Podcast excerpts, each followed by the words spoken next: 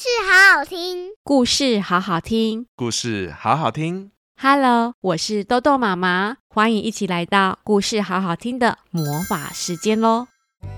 嗨，小朋友们，你们看得懂时钟吗？大家都会记得爸爸妈妈还有老师约定的时间吗？比如说，妈妈说要准时九点睡觉，大家都有准时乖乖闭上眼睛睡觉吗？今天豆豆妈妈要讲的绘本叫《时钟国王》。时钟国有一位时钟国王，全国的人民都会照着时钟国王的时间做好该做的事情。六点起床做体操，七点吃早餐，八点上班。如果没有遵守时间的话，就会被关起来哦。不过啊，时钟国王的短针不见了，该怎么办呢？来听豆豆妈妈说故事，且一起来寻找时钟国王的短针喽。本集故事由小熊出版社授权播出，文字作者小山早苗，图画作者立本伦子，翻译苏懿祯，出版社小熊出版。故事开门喽！在遥远的地方有一个时钟国，时钟国里有一位时钟国王。国王的脸上有两根指针，即数字一至十二，滴答滴答的走着。长针一个小时转一圈，短针动作比较慢，半天才转一圈。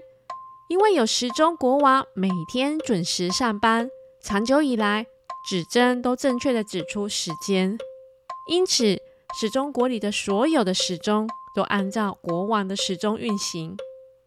早上，国王的指针一直到六点，就会有一只布谷鸟从皇冠里面飞出来。布谷布谷布谷，六点钟喽，已经吃早餐了，体操时间到了。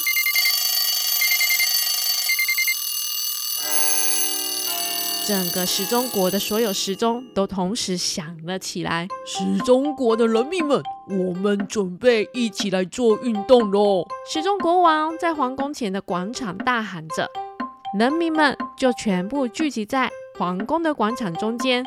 接着，大家就一起开始做早操了。一二三四，左扭右扭，屁股扭一扭。二二三四。左手右手向上转一转，三二三四，左弯右弯，身体向前弯，四二三四，左跳右跳，一起往上跳。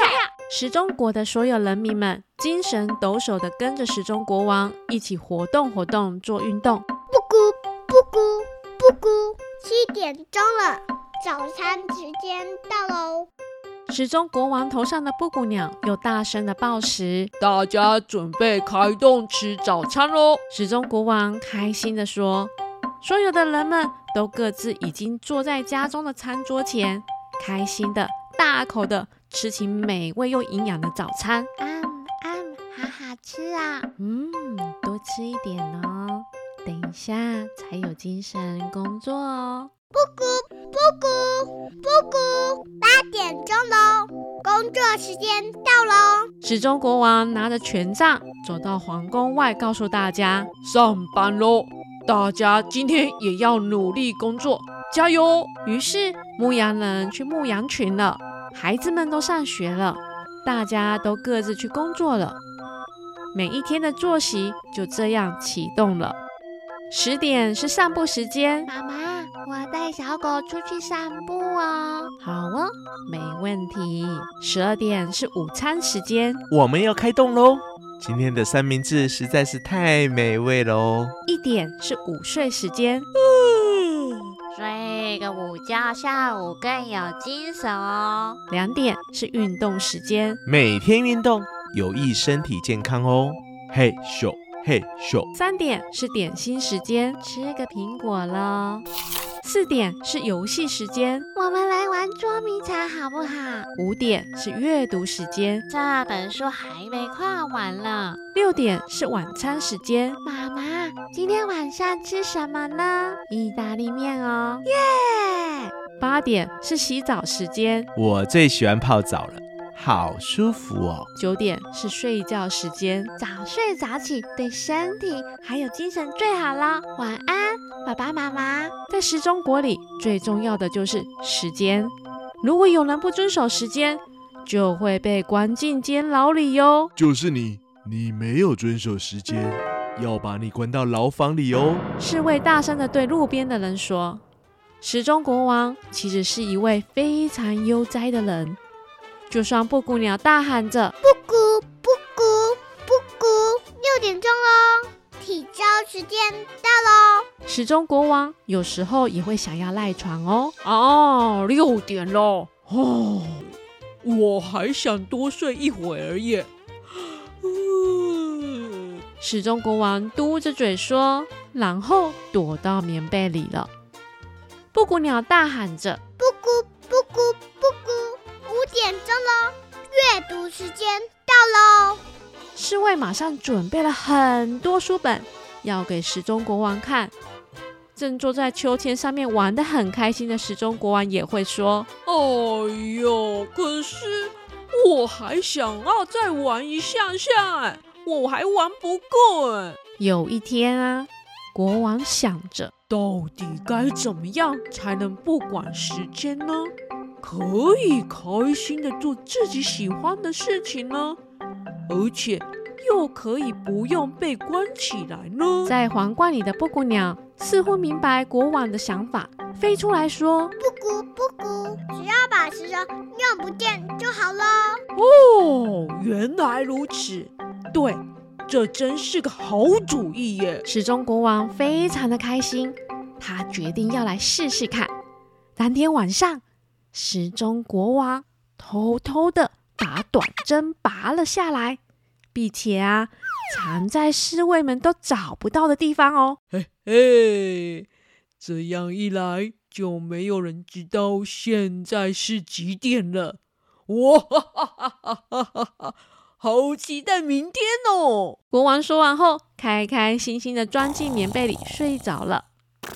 隔天早上，太阳公公很早就升起了，天空变得非常的明亮，而时钟王国却还是一片安安静静的。咦，还没早上吗？太阳都升到这么高了耶！还没六点吗？因为没有听到时钟国王头上的布谷鸟叫声，所以大家都不敢起床。哎，大家都躺在床上，觉得很奇怪，因为只剩下长针，没办法知道时间。时钟国所有的时钟全部都停止了。皇宫里乱成一团。哦，糟糕了！时钟国王的短针被偷了，快找出犯人！士兵们在时钟国里到处寻找，到处询问。啊，国王的短针不见了！你们有看到国王的短针吗？没有诶。是哦，所以今天的时间才会大乱啊！好可怕哦！